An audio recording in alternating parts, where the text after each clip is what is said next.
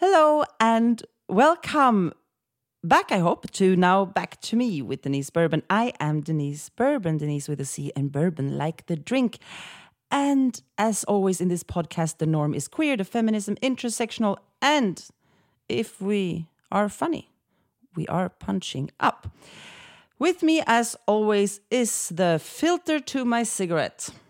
Philippe Vanda, my producer, without whom I would be royally fucked. We have had a little break uh, because my partner since 16 and a half years, uh, my little doggy, died, passed away on, on April 29th. So we had to postpone all the podcasts. So uh, I will dedicate this podcast to her. She has destroyed it so many times. I had her with me once, and she started peeing on the on the person's carpet, and and and, and yeah, that that was so. Callisto, uh, this is this is to you in doggy heaven. Very sad, of course, but also it's the circle of life. She was older than Satan, and as the vet said, it's a miracle that she's even alive until the moment we took her there. So yes. Uh, I also want to thank everybody who listens to this who has also reached out to me. You've been very cute. And I think it's very, very sweet when people really uh, care about and understand that, yes, she was a dog, she was my pet, but she was, of course, she was with me for 16 and a half years. I was with this dog longer. I lived with this dog longer than I lived with my mother, I realized. And that's really weird. And which is also think about the first three years when I lived with my mother, I don't really remember. So, yeah, very long time so that said, uh, I would also like to take a moment to thank everybody still who is supporting us on Steady. Thank you so much for uh, not canceling your your uh, pre- it's not called prescriptions. Subscriptions, exactly. Thank you, Philip. It's called subscription. Thank you for not doing that. Thank you for still being with us. If we are very lucky, it might be that you don't have to do this anymore in a month, but uh, we will tell you about that uh, in the next episode. Uh, which now Philip is looking at me. He's like, "Don't tell people we might get money. We might get money, so we might uh, juice it up a little bit with this podcast. Maybe we'll have a little jingle. Maybe we'll do a little thing." Wow, Philip is like looking. He's like, "I'm not having this," because that mean he would. It means he would have to do that job. No, but let's see. Uh, but that's for the future. Uh, so until then, we are still happy. Uh, we are so happy that you're still with us. Thank you so much. And for you who are listening to this, who are not with us, it costs you less than a beer in a bar. Do you remember beer in bars? yes, that's going to happen in a couple of weeks. And uh, if you can join us for just 350, if you have a little bit more money, you can join us for five euros. Or if you have a lot of money, 10 euros a month to support us uh, doing this podcast because it, of course, costs a little bit of money. I think that was that. Yeah. Then uh, for all the new listeners, this podcast's theme is, and uh, my guest will now also look at me because she actually has no idea what this podcast theme is. Uh, so we're going to surprise her as well. The podcast theme is, but you seem so confident. People who seem confident to the rest of the world talk about their fears and insecurities. All right. Are you excited? Oh, I'm ready. Let's yeah. do it. That's so great. We are sitting today. We have a very special treat for you all because this is the first time ever um, that we have uh, someone who does what she does. We are sitting in the home of a real live opera singer. And now it comes. Wieben in German and Wieben in English. Brava, perfect, uh, yeah. perfect. Yes. do, do, they say Wieben? yeah, because Wieben. you're born in America. I mean, it's a German name, but yeah, yeah. So it's a my I think great great great grandparents on my dad's side moved to America in 1880. Okay. Mm-hmm. So there are Wiebens up in northern Germany still, and also in Denmark. I guess there's a Wieben clan. I haven't dug too deep into okay, the family okay. tree, but yes, it's a German name. Okay, so it is the mm-hmm. Wieben here and Wieben if you're in America. Correct. Yes. I see. I see. You're also a performer and you also act, but mm -hmm. first and foremost, you're of course a mezzo soprano. No, I'm a soprano. I'm a soprano. Soprano, soprano yeah. without the mezzo. No mezzo. No, no mezzo. No. With the soprano. I, I was a mezzo soprano when I first started my studies, but that's that's a whole conversation. Can you tell me what's the difference? The difference is I like to say where the the gold of the voice is. So a mezzo soprano sings a little lower usually than a Oh, it's a soprano. little lower. Mm-hmm. Okay. And soprano is like the highest. is the highest, yeah. And then within the soprano category, there are subdivisions, of course. There's the super, super high sopranos who sing Queen of the Night. And then there are, I'm a lyric soprano, so I sing high ish. and then you, then you have the dramatic soprano, which is a bit of a, of a darker, rounder sound. So it has to do with the color of the voice and, yeah, where the money notes are, right? I had no idea Yeah. that this was. Did you know this, Philip? Okay, Philip knew this. Ah, Okay, It's a whole thing. Whatever. You don't have a microphone, Philip. Yeah. and so when I- so when I- Mm-hmm. dramatic soprano, you yours is lyric. I'm a lyric soprano, yes. Okay. But I'm also a kind of a subdivision of the lyric soprano. I am a full lyric soprano, which means that I don't. Okay, hmm, how do you explain that? A full lyric soprano sings a little bit more of the like the grande dame type of roles because the voice is a little bit darker and a little bit more round Mm-hmm. than a regular lyric soprano. oh, oh, that's fancy. Yeah, Oh, it's all I like it's all it. very fancy. Full lyric soprano. yes. And why is it called lyric? Ah, lyric means that you sing sort of long lines. Mm-hmm. So if something is, is lyrically written, it's written in a very long, full line sung way. Versus coloratura, which is kind of those high, fast notes. So you can be a coloratura, soprano, or a lyric soprano. Mm-hmm. I almost wanted to to to. Almost wanted to like. Do you mean like this? But then I was like, don't Yeah, do that. a little Denise. bit like that. Yes. Okay. A little bit like that. Did did your uh, did your like uh, genre group your mm, did that Fach. find We say fach. Fach? Did that fach find you or did you choose it? Ooh, well, I had a long journey with it. It's an interesting question. It kind of ties in with your with your theme there. Um, when I first started singing at all, you know, as a kid and everything, I always sang harmony, and I blame that. I attribute that to my mother. She always sings harmony with everything that comes on the radio all the time. And it's a great skill to have, but usually the harmony is, is sung lower, right? Mm-hmm. And so I always assumed I had a lower voice. And in choir, I always sang alto or mm-hmm. like second soprano. Mm-hmm. And then when I decided to start singing, I just assumed I was a mezzo soprano, which is not a bad thing to assume when you first are starting because opera singing takes a long time. The voice takes a long time to develop. And when you're 18 years old, you really are a child in the opera world. It's a baby, baby voice. And so a mezzo soprano sings a little bit lower than a, than a soprano, right? And so I was really training a part of my voice that needed to be trained. Mm-hmm. Wasn't focusing just on the high notes, which are easier and kind of more na- they come to you more naturally when you're that young. Mm-hmm. So I was able to really focus on that part of the voice. But on the other hand, I was singing the wrong repertoire. I was not singing the soprano repertoire. I wasn't really stretching the voice the way that it needed to be stretched. It's almost like if I were training to be a basketball player when I was really better at baseball. You know? Oh, oh yeah. So that's. I know to exactly use what you mean. sports Yeah, references exactly. because I like sports. But those are two completely. I was like, they're two completely different sports. Right. But okay, maybe then let's change it to I was I was playing center when I should have been playing. Name me another basketball yeah, thing. yeah, I don't know. Yeah, yeah, okay, but yes, a quarterback when you should have been uh, a, a defense. Right, exactly. Just playing the wrong role, basically. But it wasn't necessarily bad because I was still learning how to sing. But when I realized once I, you know, I finished my studies, even at the conservatory here, with a lot of people saying, "Not so sure you're a mezzo," but it still worked. I mean, I still, I was able to sing it and sing it well. But then once I went out and started auditioning in the real world, I just kept hearing the same feedback, which was, "It's really nice, but something's not. Mm, I don't know." And then finally, I did a master class in Berlin and I was just sort of playing around when I was supposed to be singing this duet with a soprano, and I was just humming this her line really high and mm-hmm. easy. And the guy who ran the masterclass, he's like, "If you can do that, you're you're. I'm sorry, you're not a mezzo." I'm like. Mm. Okay, fine. I was You're like, "I'm "But not-" we do this years exactly. now." But I also was like, "But I'm not. That's not serious singing." He's like, "Trust me, that's serious singing." Like, because I thought I was oh. just playing around. It was like, Oh. and it was so easy for me, but that's not necessarily. I didn't know that it wasn't normal. So actually, it came to you. Yes, it came to me. Yes, and I was sort of It shows you. That's nice. yeah, and I wasn't necessarily fighting it. I just wasn't 100 percent ready to embrace it. And part of the reason I think is because this, being a soprano, there are just so there's so many. It's the most.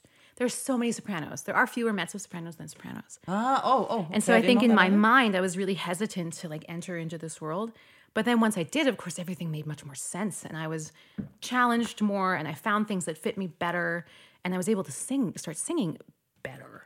But that must have been such a relief. Yeah. How did your teachers not see this? That's weird. Yeah, or were you so? I mean, you're very strong-willed. Do you think that you were? I mean, I know you guys. Yeah, yeah. I No, know well- who I am, and you don't need to tell me. Right. Well, you know, I think I, my teacher who I started with, and then when I went to the conservatory, I had to work with another teacher, and that teacher there too was like, "Mm, "You're not a mezzo, but but we'll get there." And then my first teacher also here was also like, "Let's just get these fundamentals down and see where the voice goes." Is basically her her route, and then um, I'm back with that the first teacher I was with, and she also is like, "You just needed your time to get here.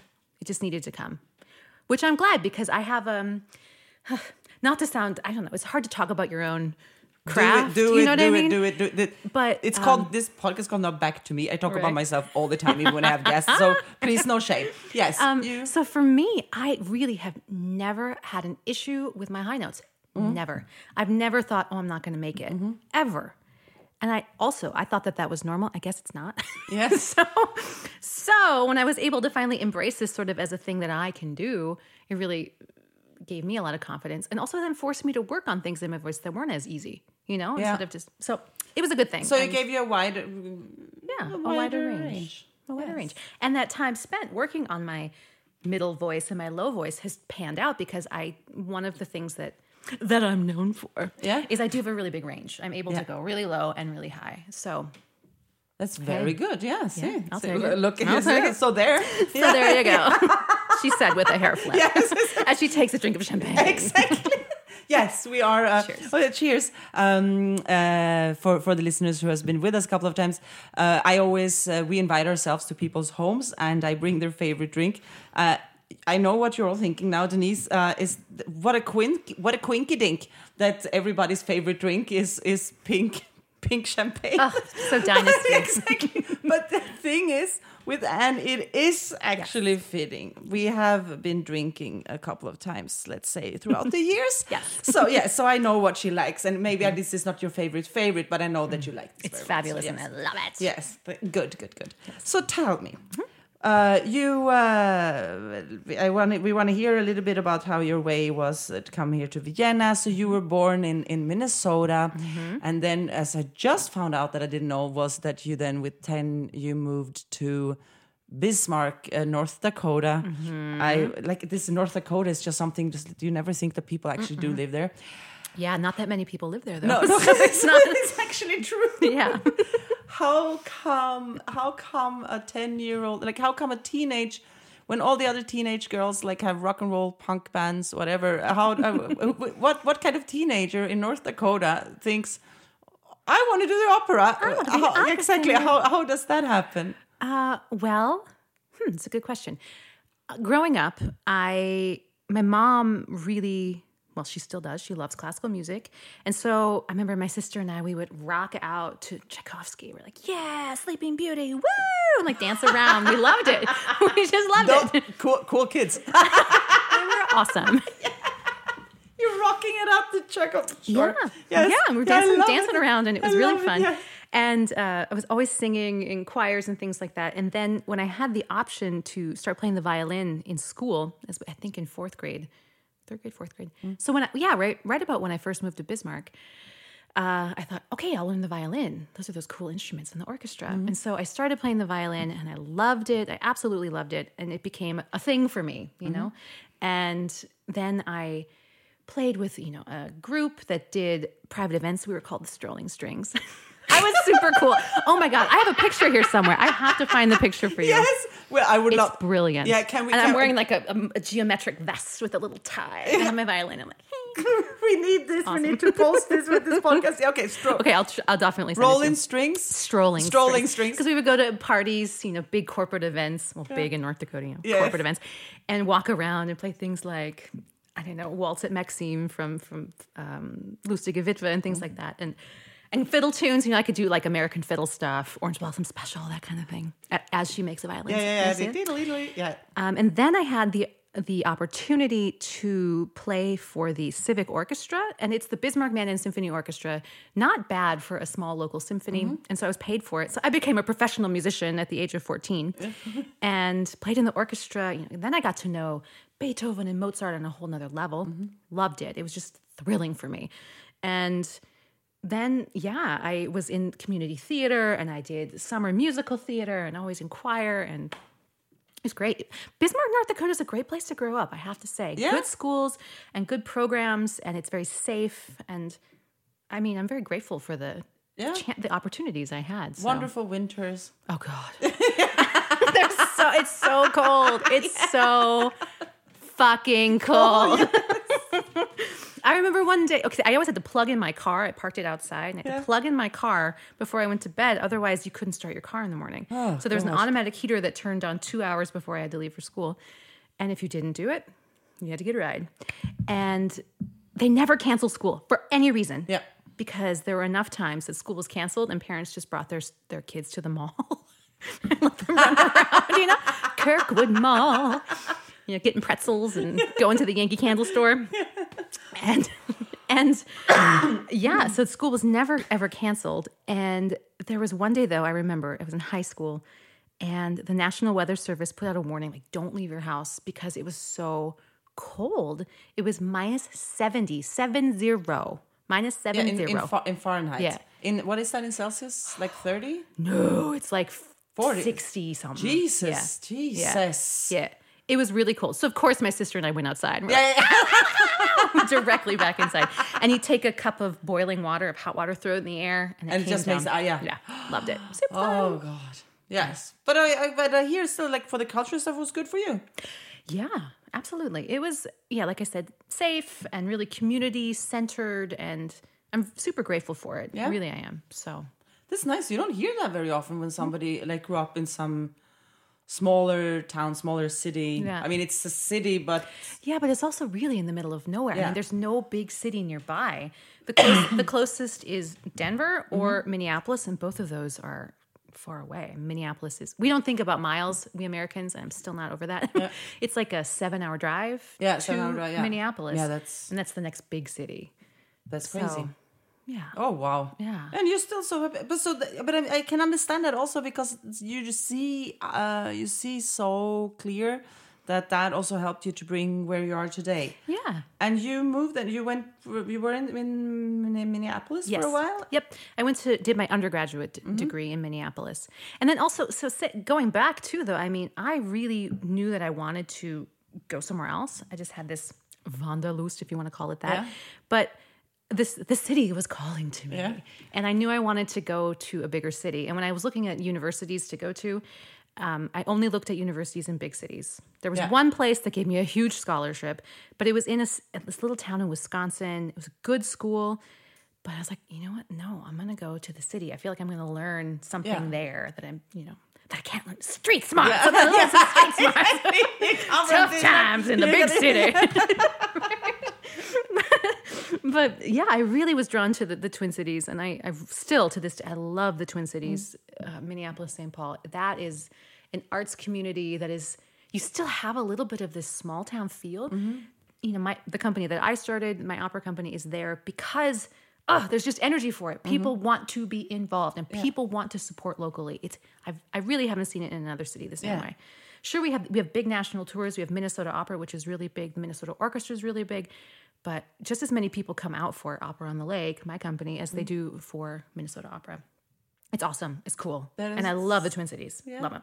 Yeah, people say that. I've never been. I've never been. Oh, but, come. uh, yeah, yeah, yeah, Come. yeah, yeah. Yeah. awesome. People say it's say it's nice. Oh, it's nice. People say it's fantastic. Also, that it has this this this art community that is that is really work. Do you think that this uh, so the the whole uh, good experience of growing up in in Bismarck and then going to a place like the Twin Cities that that was also uh, helping you feel like more secure in your art like that because you need confidence to Yeah. to, to do what you do Yeah. you need to have a lot of confidence and then because you were then in the Twin Cities and then you moved to Vienna how old were you when you moved to Vienna 22 I was 22. Yeah. yeah so you came here then in nine In 2018. exactly exactly I just noticed like no, I have. I don't care. I came in 2004. yeah Yeah. 2004 yes exactly. You're a couple years younger Mm-hmm. than me. Okay. Um, so, so I mean, you have. And, and did you know anyone here, or it was just because of the the music that you came here? Um, did it you? was- it Had was you a- been visiting? I'd been once before with the Bismarck Youth Chorale Summer European Tour, choir tour. There's my accent coming out for you, the summer tour. um, and it was great. And it's funny, I found my, I did a travel journal from when I, we were two weeks from Amsterdam to Vienna was the tour. Mm. And the only city I wrote down, I have to come back here, was Vienna. Oh, really? Really? That is that is fascinating. Interesting. As a little Yeah. 17 year old or 16, 16 or 17, I was. Yeah. Yeah, I knew. Yeah, exactly. Yeah, it is the, the, the, the, the hole that sucks us in. It was Mm-hmm. Yeah. already got its claw, like quite grip city. around you. Yes, the vice grip Yeah. of Vienna. um, no, and I decided to. It's kind of a. It's kind of an interesting story. I was in my last year of undergraduate, and my f- best friend had just studied abroad, and I was like. I'm going to graduate and I don't know what's next. And I, one of the main things I wanted to do mm. was study abroad, and I haven't done it because you know you get into the flow of it. Yeah. There's so much to do, mm-hmm. and I was really living my life and having fun, but I was like, I haven't studied abroad. And so I made the decision and I talked with my parents about it too. Because, you know, college in the United States is very expensive. Yeah. It's like, do I take an extra semester or an extra year and prolong my studies to go study abroad? Mm-hmm. And they both were like, do it, just do it.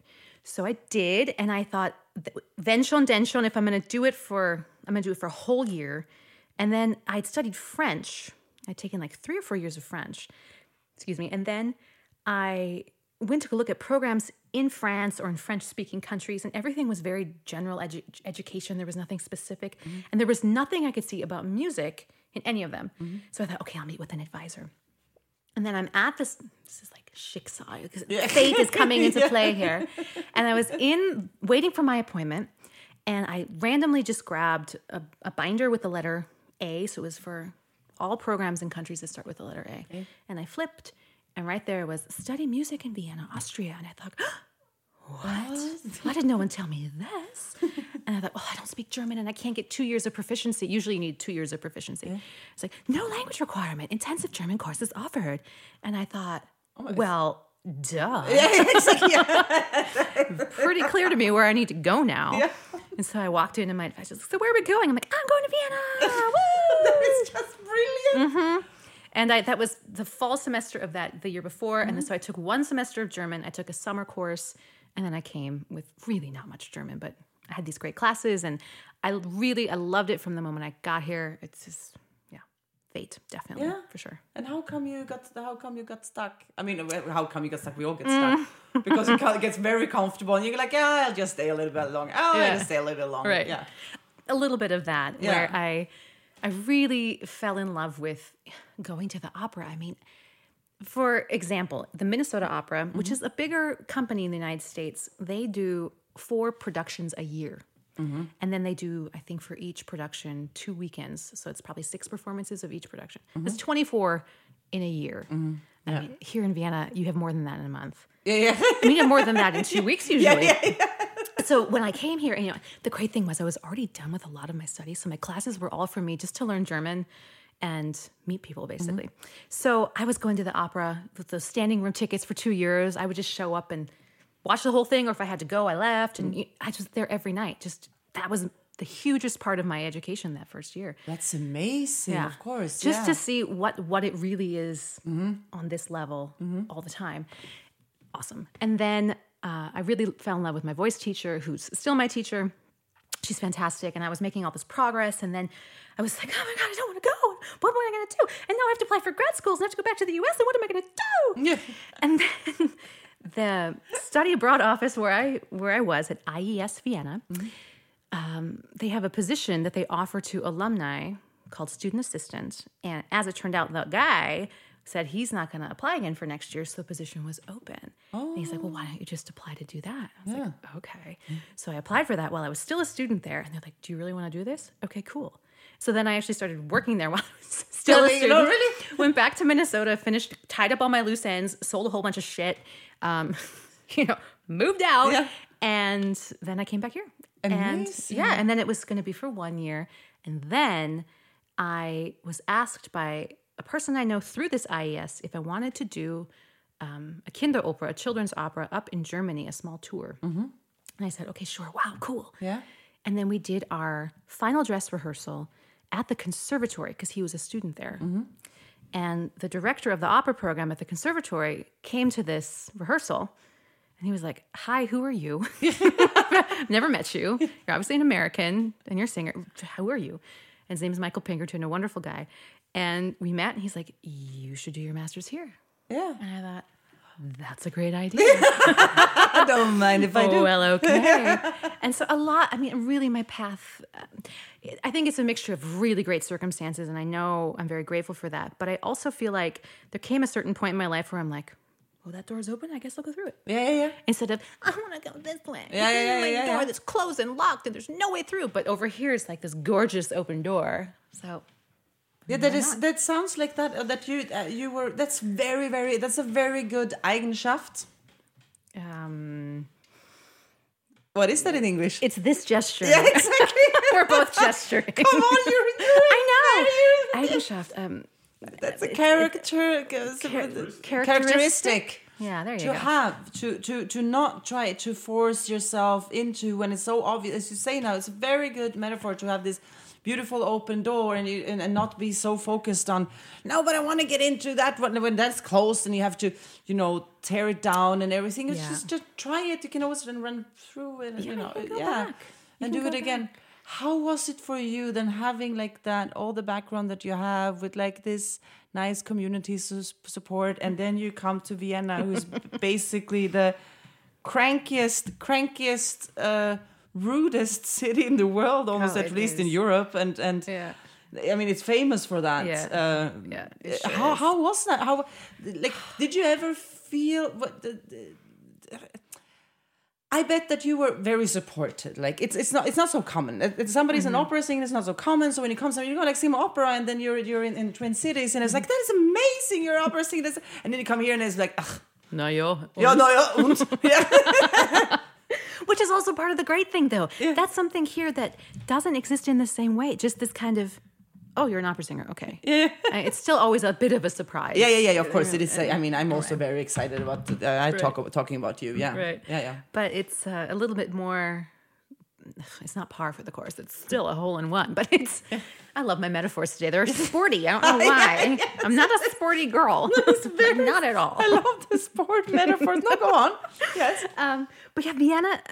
I I guess I had a different different way in because it was at this American Institute, um, and then also you know I started at the conservatory, so I met a lot of people there, and it's a real international community. So that was very supportive, very supportive. But then you start branching out into more the Austrian, and yeah, it, it's still to this day. I mean, I've been here since 2004. Yeah. and sometimes I'm just like, seriously, you guys, mm. come on. It's not that hard. Yeah. The thing that drives me nuts. So when I was in high school, Yeah. I was a waitress Yeah. at the Rockin' Fifties cafe where I served burgers and malts and stuff. And it's really not that hard to remember who ordered what. And it drives me nuts when I go to a restaurant. They're like, the schnitzel. Yeah, yeah, that's mm, yeah, who had it?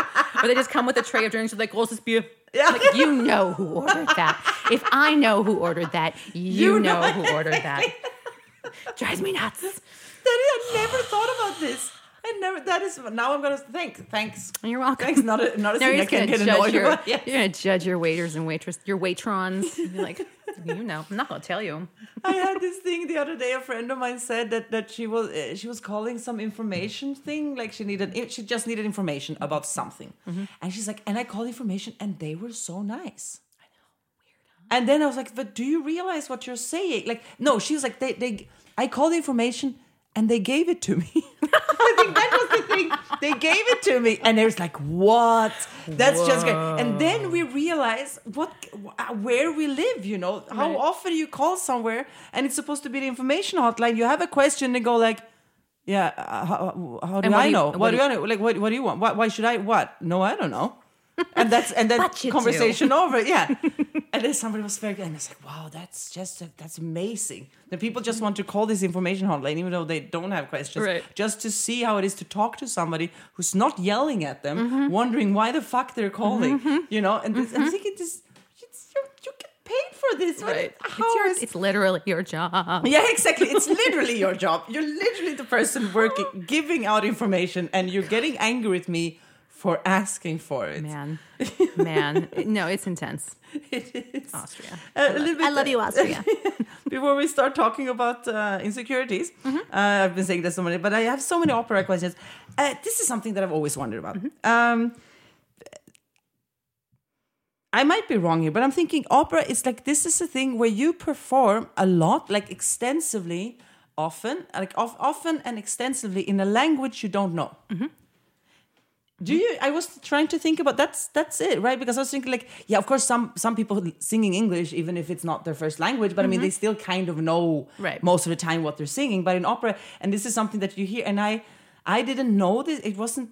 I, I wasn't aware of this until I learned German because I- I'm, I'm Swedish speaking in English. Like nobody sings opera really in English and Swedish mm-hmm. doesn't happen so often. So when I learned German and then I started hearing people who are not German speaking and they sing the librettos, it's mm-hmm. called yeah. Yep. Because I wrote here lyrics. I was like, I don't think it's called lyrics. Very it's called good. librettos. Yes. Yes.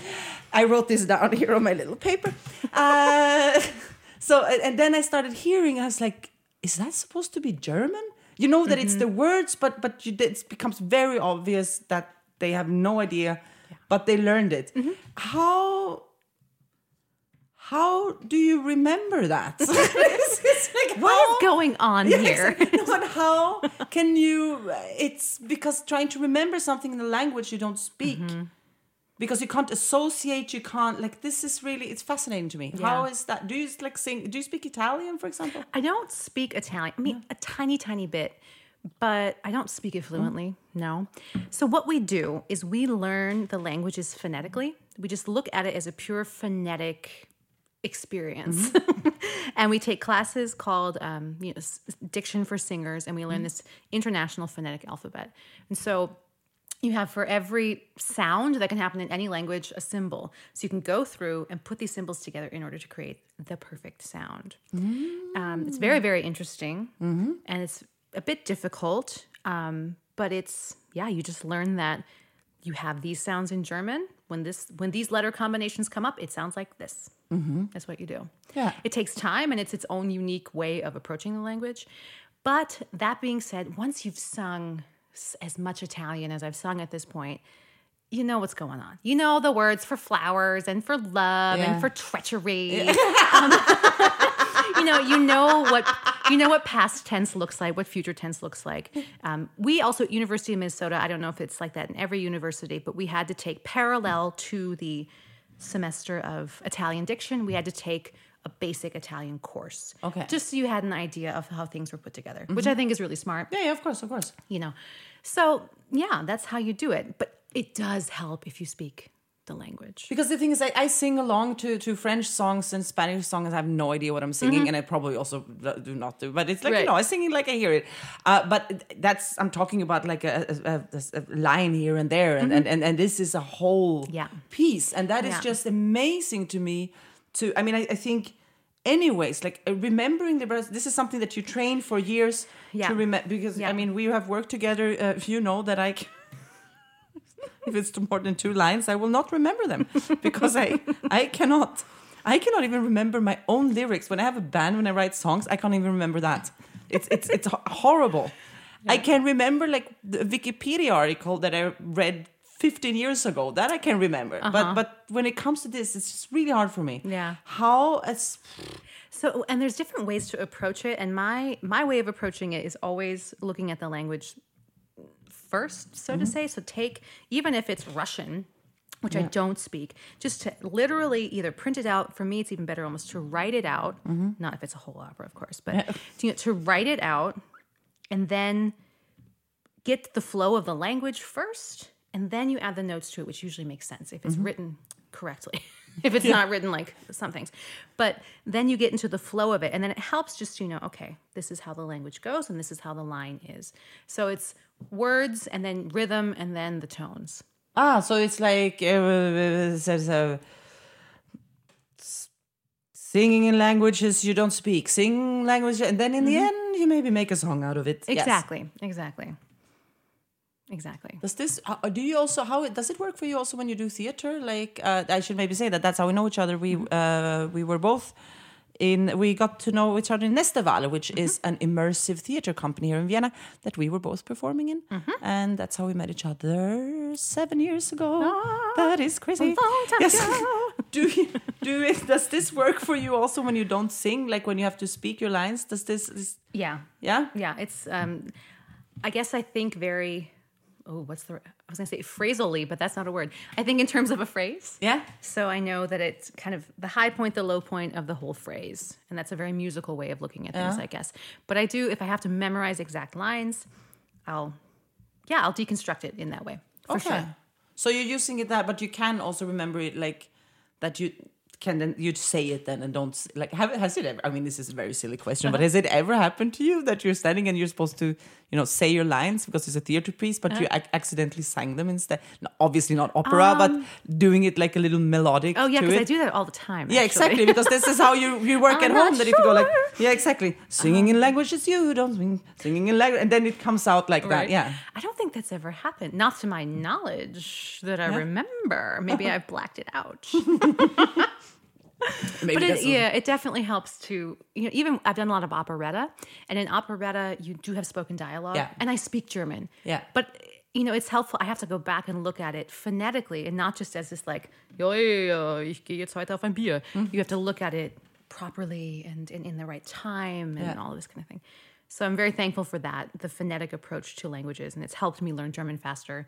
Um, yeah, in my experience with French as well, like you just get used to these foreign sounds that you, how to fit them into your mouth, and to think phrasally, which is our new word of the day. Yeah, phrase, Phrasally. phrasally. Phrasally. I'm going to write that down. Let's coin it before someone steals it. All of you out there, don't steal my phrase. We have to uh, uh, we have to agree upon like how to spell it then Yeah. uh, later. uh, do you ever get stage fright? Because the, Um, the, the because I'm always thinking so opera singers is like the epitome of of divas. You have Mm. this idea like this. Oh, are, are divas allowed to get nervous? Like, do you get how? That's a great question. Um, I wouldn't say I get stage fright anymore. Oh, really? Nope. Uh, but I definitely have before.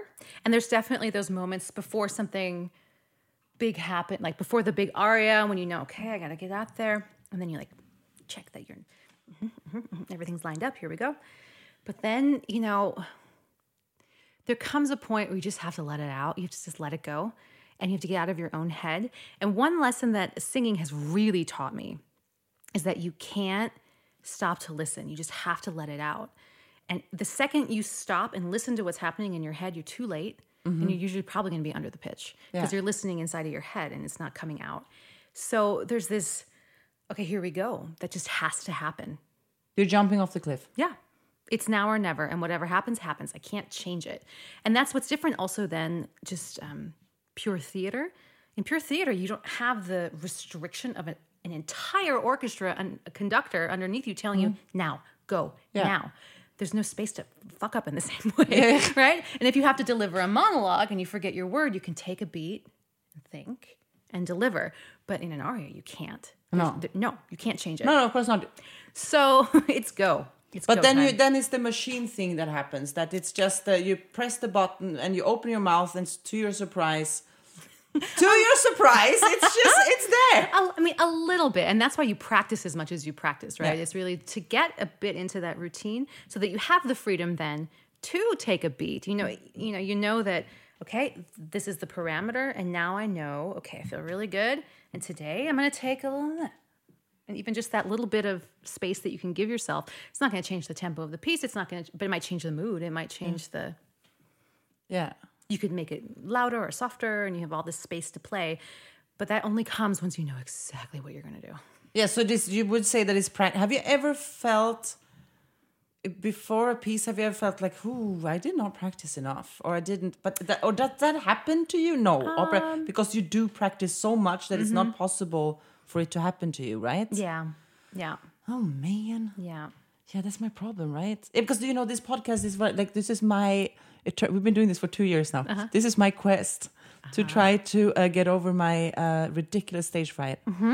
and trying to find out like what is, that's why I'm meeting different people uh, who do different uh, kinds of things in in public. Like it, most people are performers, but I also met with politicians and other people holding speeches, and trying to find out what their secret is on how to deal with stage fright. Now you say you don't have any, and it sounds like you Mm-hmm. Don't have it I do get- because you know what you're doing. Yeah, yeah.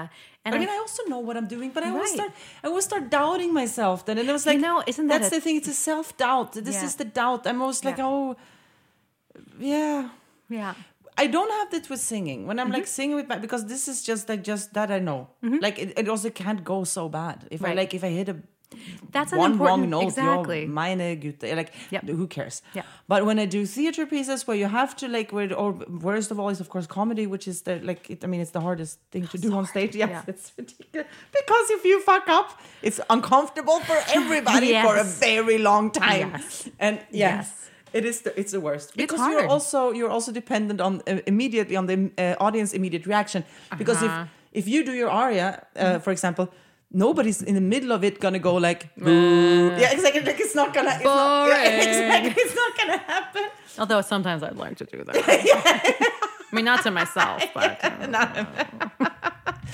but so so this is what this is like what I'm trying to and now I, I Hmm. know you're very you're very disciplined right?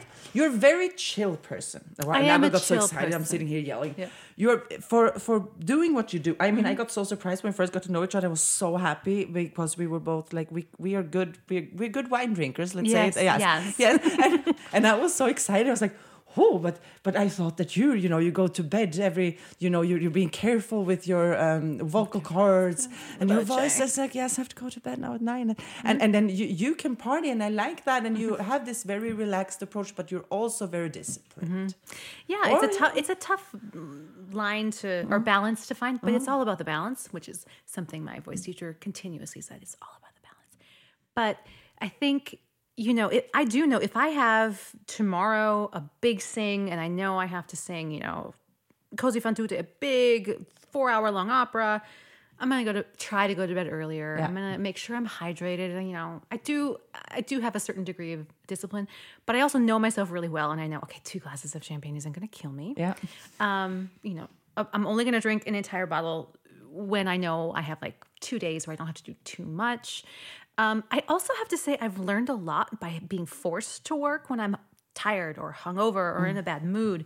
Then you really learn, okay, what are my actual boundaries versus what I'm just putting into my head. Um, yeah, and every body is different. And since the body is the instrument, you do have to really get to know it and know what works, what doesn't work. And that's not an easy process either. Yeah. I mean, there's a, and there's a lot of understanding for your own body that you have to find through all of that, which is not super easy either. Um, but I personally don't think you can come too far if you don't take that time to really figure it out. yeah Well, that was very deep of me. yeah yeah yes I'm also sitting I'm like okay thank you You have to go deep inside and get to know yourself and be comfortable. helpful yeah, no. Yeah. know your own grenzen, your own boundaries. But are you never scared of? Are you never scared of voice breaking? Like, are you never scared that like you're doing something else, something's gonna happen? Um, no, I've never felt that. I've never. That is so Knock, cool. I'm knocking on wood now. Yeah, I'm, I'm, I'm not with you because that's Um, and I've been in productions with with singers who are like, I don't think I can get through it, and I've never felt that way, ever. Um, but I did do one. I, there was one show of a production I did where I really didn't feel well. I did not feel well, and I thought, oh. But I was single cast, and I knew I had to do it, and it was work. I mean, I really worked my ass off that night, but I got through it. Was it the most glorious I've ever given? No, but was it still more than enough? Yeah. Fine. I was wasted tired afterwards, but um, yeah, it's it's doable. But of course, it was also a piece that wasn't too difficult for me, and I was, you know, it, it depends on what you're working on. But and the voice changes too. I mean, there are things now that I wouldn't sing anymore that I mm-hmm. sang ten years ago. I'm just mm-hmm. like, no, there's no point in me singing that. I've moved on. I need different music for the voice, for the voce. Yeah, I'm, I'm, I'm so I'm staring. I'm staring at that now like a crazy person. Like, what do you mean? You know, no, I never had that. What? No, it's weird. It's weird, and maybe I'm just maybe I'm crazy. I mean, maybe No, I I, think maybe, that is not, no. That sounds amazing and healthy maybe I'm and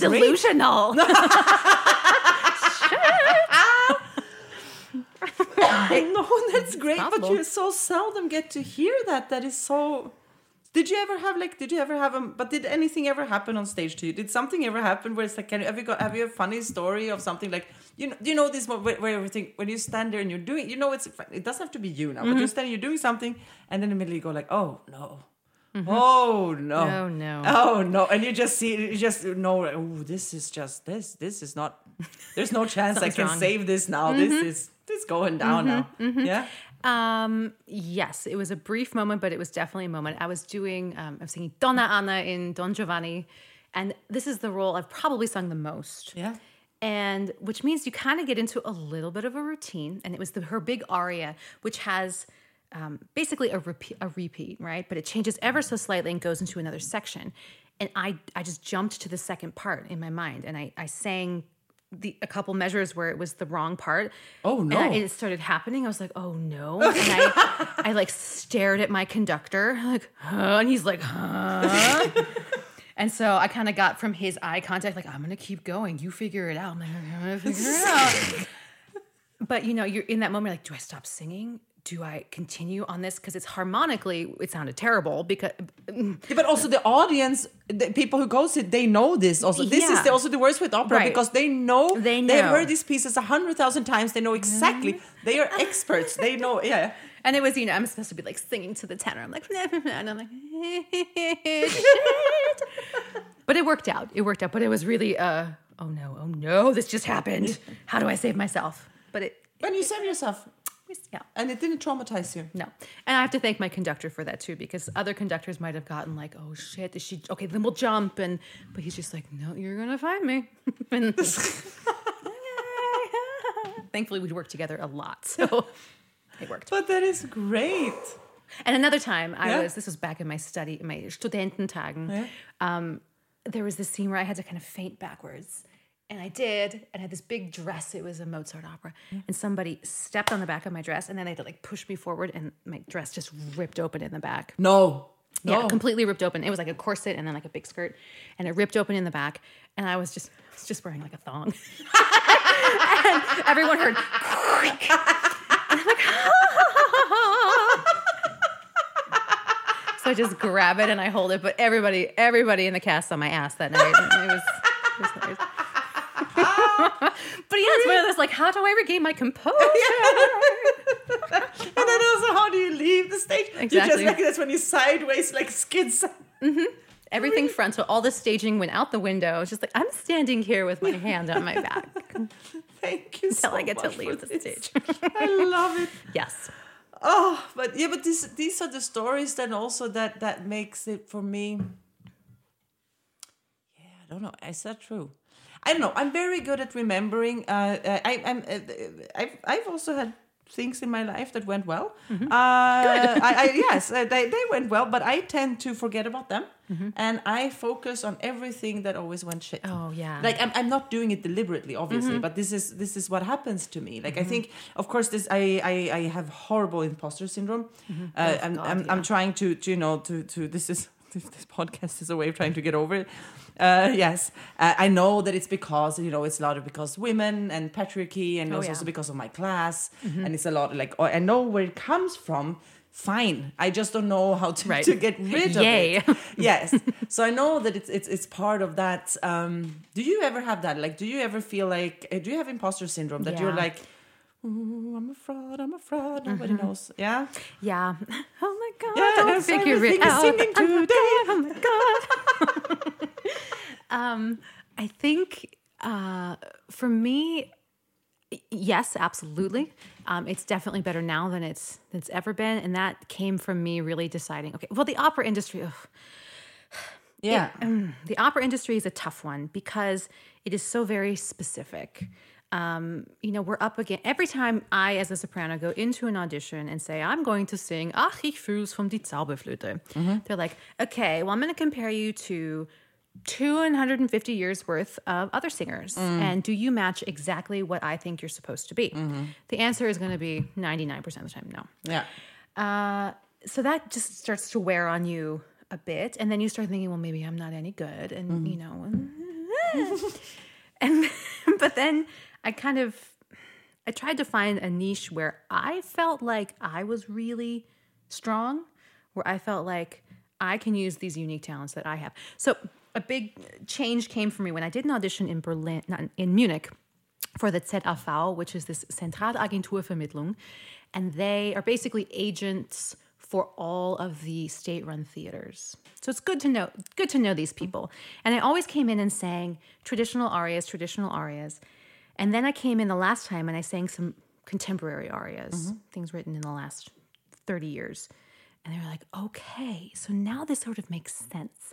And they literally told me the greatest thing about me and the worst thing about me is that my voice is recognizable and unique. And they said that's why I'm not going to have the type of success that you might have in these um, these repertory houses because they really do want singer A to be able to be replaced by singer B, and the audience shouldn't even notice. The costumes should fit exactly the same. It should sound the same. Everything should be the same. Really? Yeah.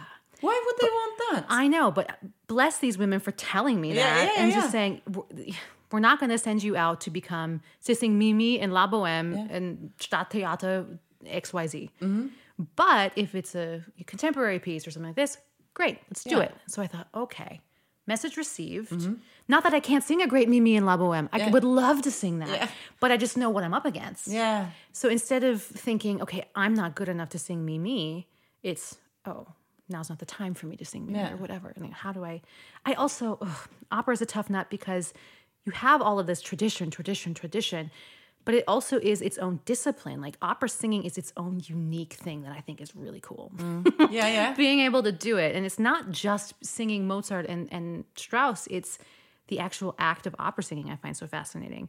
And I'm really have found myself drawn to new opera, contemporary opera, working with modern composers to use this art form as a way to do something different.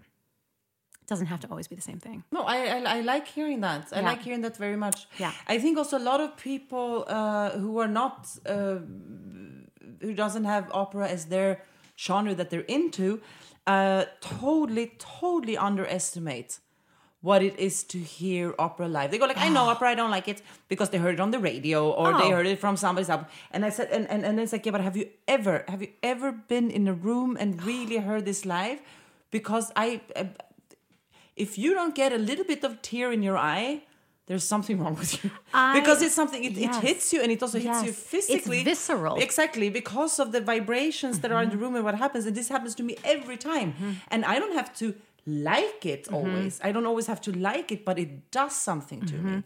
That is, I'm so happy to hear you say that because is- that is something that now, for me, really in the beginning, it was, oh my God, these voices and oh my God, this music. But now it's just the actual act of opera is so human Yeah. and there's so much potential for it. I also think it's an incredibly adaptable art form because you just need trained singers and an acoustic string quartet and you can take it anywhere. Yeah.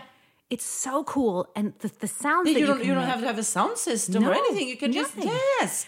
And it fuck is- that guy with the guitar by the fire. Like fuck that. opera sing it, baby. Exactly. Woo! Exactly. Really. But yeah, it's visceral and like what a feeling to feel like when I'm on stage and I'm singing, you can feel you li- get to feel the vibrations of my voice in your body, Yeah. literally. Yes.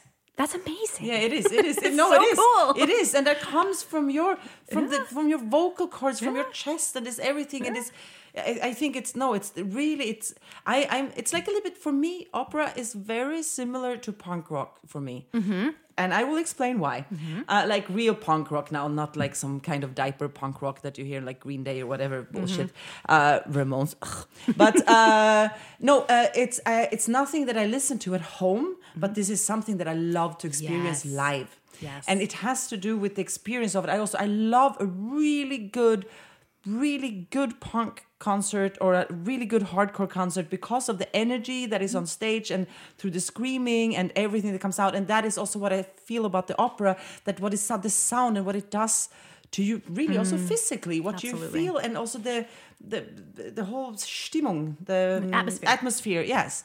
Yeah, and that it's- is uh, It's for real. I did not realize that that is something that they are. That's why I like them both like this. This mm-hmm. first time ever I mm-hmm. said that, but it's it's really true. I never listened to punk. Like I always said, yeah, I'm into punk, and but I never listened to it at home. I can't. I can't stand it. It's, it's exhausting. There are certain art forms that are meant to be Yeah. experienced live. And Yeah. that's something that in this pandemic mm-hmm. also really got to me because I did a lot of um, recordings and and and you know at home things, and I'm like, this is not what I do. This this is not what I do.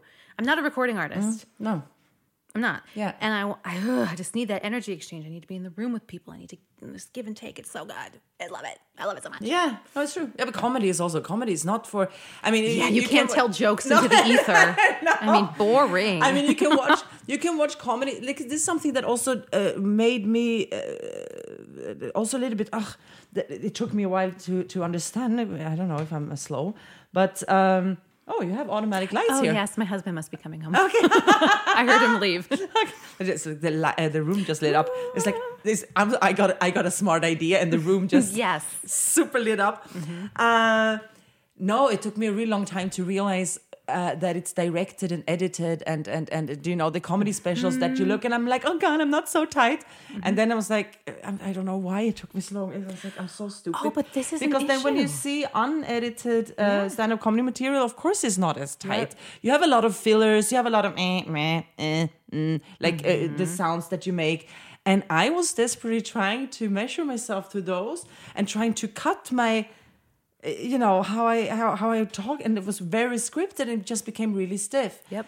So, so all of these things that you don't realize what, yes, that has nothing to do with what we talked about before. But I just want to share that. No, it's ab- but Yes. that but but that feeds into this idea that you're not good enough, mm-hmm. that you're not doing it right. Exactly, And exactly. and I've experienced that with opera as well. It's like, okay, I can't measure up to a perfectly digitized recording of X, Y, and Z. It's also not nearly as thrilling. So yeah. that's all I'm saying. That's all I'm saying. So Ain't nothing like so the real thing. Yes. Ma, I have I have a, a, a some, um uh, how do you feel about watching yourself or listening to yourself? How do you feel about that? mixed. I feel mixed about it. I definitely have learned to distance myself a little bit. Um, it's it is hard though. It is difficult because we have extra critical ears when it comes to judging ourselves. Oh my god, learning to to judge myself as I would judge others. Oh god, isn't that? A, I'm still learning that, but I'm I'm okay with it now. I'm Yeah? really okay with it now, and I'm. You know, I I know my strengths and my strengths and my weaknesses. Um, and sometimes you just need to. If I have a recording that I did on Wednesday, I won't listen to it for at least a week Yeah. Just to give myself a distance because you, you're still fresh Yeah. in the idea of what you did right and what you did wrong. Um, I just did a couple recordings, video recordings of some arias, mostly for my agent and to put things online. But you know, after going through the video editing process and seeing the same thing six or seven times, all I see is mistakes. That's all I see. Yeah, yeah, yeah. I'm like, this is awful, and uh, my lipstick doesn't look right, and that curl is out of place. I have to redo it. It's not good enough. I'm terrible. And then I remember, Anne, Yeah. step away. Yeah, it's it's a hard it's a balance. It's hard. But I'm definitely more okay with it now than I was 10 years ago. Yeah, I'm trying to. This is something that I've uh, been through this podcast. Like in the beginning, I always listened to it uh, first, and then I wrote the text. And the longer it went on, I don't think something happened. It was some moment where I was getting, so, I, I could not take my. I, I think I had was some episode where I was so I don't know if I was overly excited about something, but I had like this really high pitched voice throughout the whole, and it, it was, was was unbearable. And I was like, how can anyone listen to this?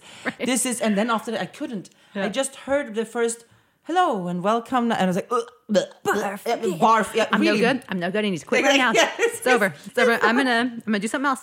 Going back to school. Yes, exactly. it's, it's horrible. It's horrible. Mm. How can anyone? Um, now It's I'm trying to get back skill. to yeah. I think it's a skill. I think it's like most skills you just have to practice it, but it's hard. It's so hard. And it, I think then it also helps to have somebody else that you trust Mm-hmm. who you can send it to. That's something that's helped a lot. I have a, a gaggle of girls that who are also performers. I'm like, listen to this and tell me what you think. Yeah, And yeah. I trust them. Yeah, yeah, exactly. And then you can uh, and tell Mm-hmm. me like, please, can you tell me is this super embarrassing? I mean, don't tell me if it's too much because it's out there already. I already did this, so don't you know? Don't make me sad. But Mm-hmm. please help me from not repeating the same mistake. I'm Right. trying to do that too. Right. It's good to have a team. It is, it is, it is. But Mm-hmm. I also then realized I'm, I, I don't know, I have so high expectations on myself. I know it's Yeah. impossible. It's impossible. yeah. I- I'm never gonna make myself happy. Yeah, but that's but it's also not necessarily a bad thing, right? Exactly, because because- we're always trying to do something more. Yeah, it is. Always ever onward, striving onward. But it's important to have a standard that you hold yourself to. Hi, husband. Hello. Hi. Yeah, we're, we're live on the podcast, but but recording. yeah, we're still Yes. recording. It's fine. When Marcel come, yeah, coming with beer, we're very Oh, happy. It's a good man. Yeah. Jawohl. We're gonna wrap, we're gonna we're gonna thank you so much, honey. We're gonna Yeah. wrap it up now. thank you. I love this is the second time in a podcast where uh, the the partner came uh, partner partner man Yeah. man partner uh, came with drinks. Yeah. I think it's nice to see uh, heterosexual women having nice husbands. I agree. I have no idea how to get I- out of where. I started, but you know what nope, I mean. I It completely does not agree with you. often. I completely agree This with you. is speaking of feminism. This is Yes. something. Uh, I have two questions left. Yes. This is a question just popped up to my, uh, popped up in my head. Doing art and performance and whatever, uh, women, uh, you know, women has have to be uh, 22 forever, uh, you know, in in, Yeah. uh, in all the fields, and and and and this is which is ridiculous. For, for example, what comedy? Like, wh- why would you? I mean, that's a little bit better, but still, opera has Mm-hmm. always allowed women to age. Is that correct? Yes.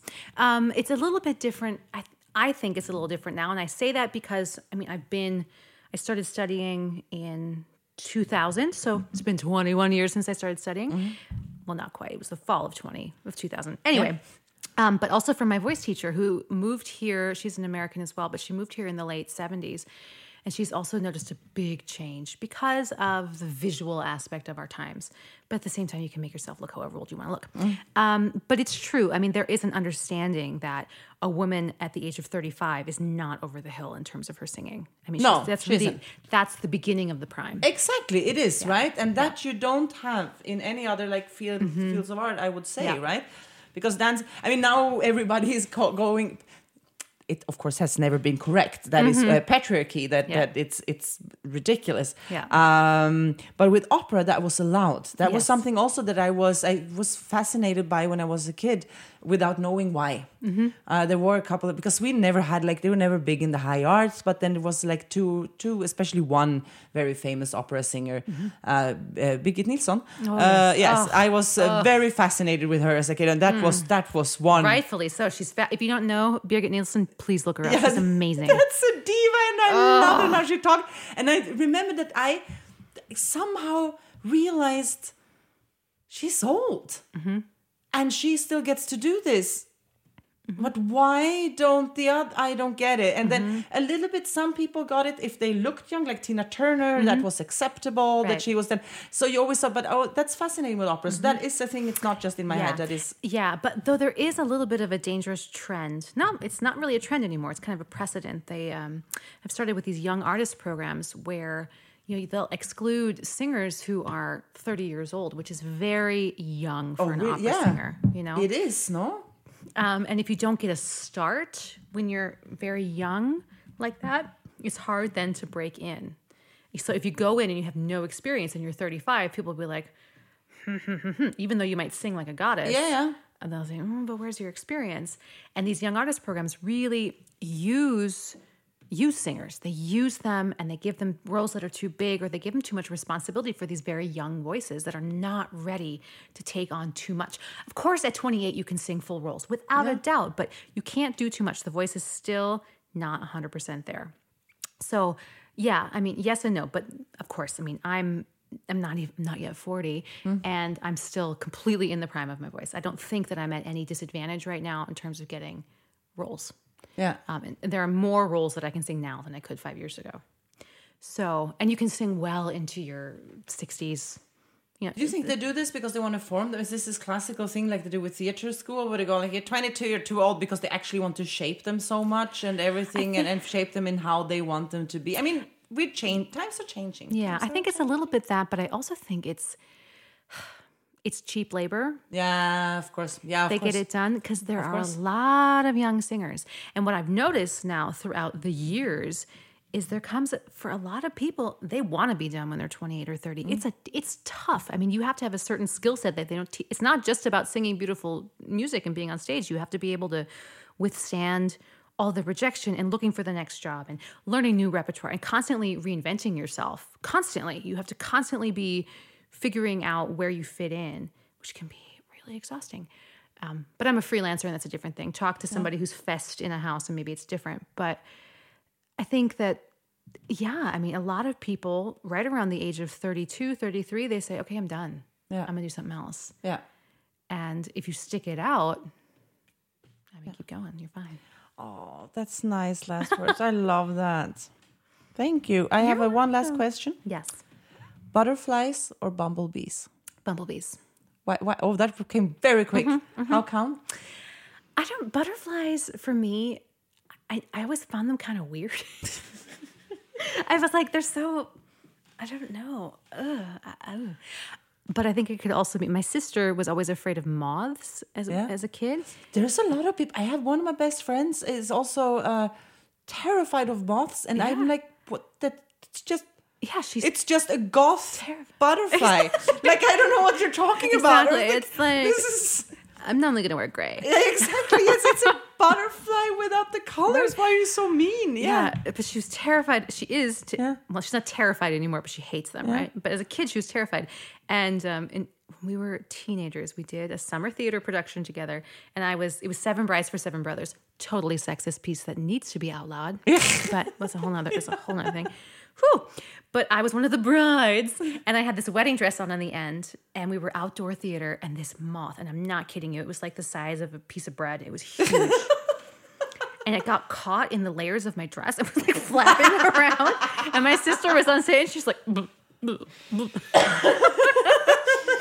So that goes. Yeah. So I think butterflies are just connotated with that. Butterflies are just Or just hippie yeah, moths. exactly. But then also on the other side, also relating to my sister, her daughter, so my niece, her name is Beatrice, and she goes by B. So she's our little bumblebee. Bee, oh, Yeah. that's nice. Yeah, I don't know. I love bumblebees. It's They're just so cute. It's just something. And but every time I asked my guests this question, when they go butterflies, I always felt a little bit guilty. I was like, yeah, okay, I also like butterflies too. Yes, they're special and No, pretty and I don't- beautiful. I don't like- I am a big bumblebee. I don't like butterflies like on anything. Like I don't like patterns that have Yeah. butterflies or butterflies on my toilet paper. I don't know. I just I don't need butterflies. you don't need butterflies, no. No. But bumblebees on the toilet paper would be amazing. Cute. How cute. See, let's do it. Let's be millionaires. Yes, I think I think this is what the world is looking for. See, this is why we had this conversation. So Yeah. you could come up with Come bumblebee up with Fraserly, Fraserly. It's not about art, you guys. This is just yeah. about our new idea. Don't you go stealing it, listeners. No, no. It's ours. Patent put patent pending. I'll call my lawyer. and weaving and weaving. I never said it before. And thank you so much for having us. This was Oh, so much fun, and it made me feel really good. I Oh, love your incredible matter of fact uh, being. You must be a very happy person, I think. I, I am. Yeah. I am. I in in the in my baseline. I am. I have. You know, you go through tough times and you go through times of doubt, but I don't know. There's just sort of. I've always walked the on the sunny side of the street. Yeah, I'm going to move on over, which is not easy, and I know that, and it's easier for some than others, and I'm Yeah. grateful that I'm able to do that. Yeah, yeah, no, yeah, no, me too. But yeah, yeah, no, I make lemonade. I think you do too. Yeah. Yeah, that's what I we also do. really like A little sugar, and there's uh, and you can toss a little something in there. A little gin. Yeah, a little gin or whatever, and you feel a good. Yes. Mm-hmm. hey, and thank you so much. You're so welcome. Thanks for having me. I Thank mean, you. Ganz gerne. Love it. Oh, Love thank it. you so much. Thank you, Philip, for Thanks, uh, Philip. again. Yes, thank you, and also to to your husband, yeah. yeah. Marcel, for the beer. Yes. And thank you to all the listeners for uh, yet uh, having patience with me and uh, for being here again. And uh, the next episode is going to come out really soon. Yeah, Philip was like, "Don't make promises you can't make, that you can't fulfill." It will. Hello again. Um, this is Denise Bourbon. Uh, back a week later after we recorded the podcast, I was a little bit too excited after our talk that I completely forgot to ask Anne for a track of her singing. Uh, so therefore, I'm sitting here now in my little atelier and uh, recording this on my phone so that we can add it to the podcast afterwards. And this is what you're hearing now. So you are now going to hear Anne Wieben sing Meine Lippen, sie küssen so heiß. It's from the operetta Giuditta by Lehár. This is a live recording uh, from Anne and also from me, uh, and uh, not a studio recording, so bear that in mind. But enjoy her beautiful, beautiful voice.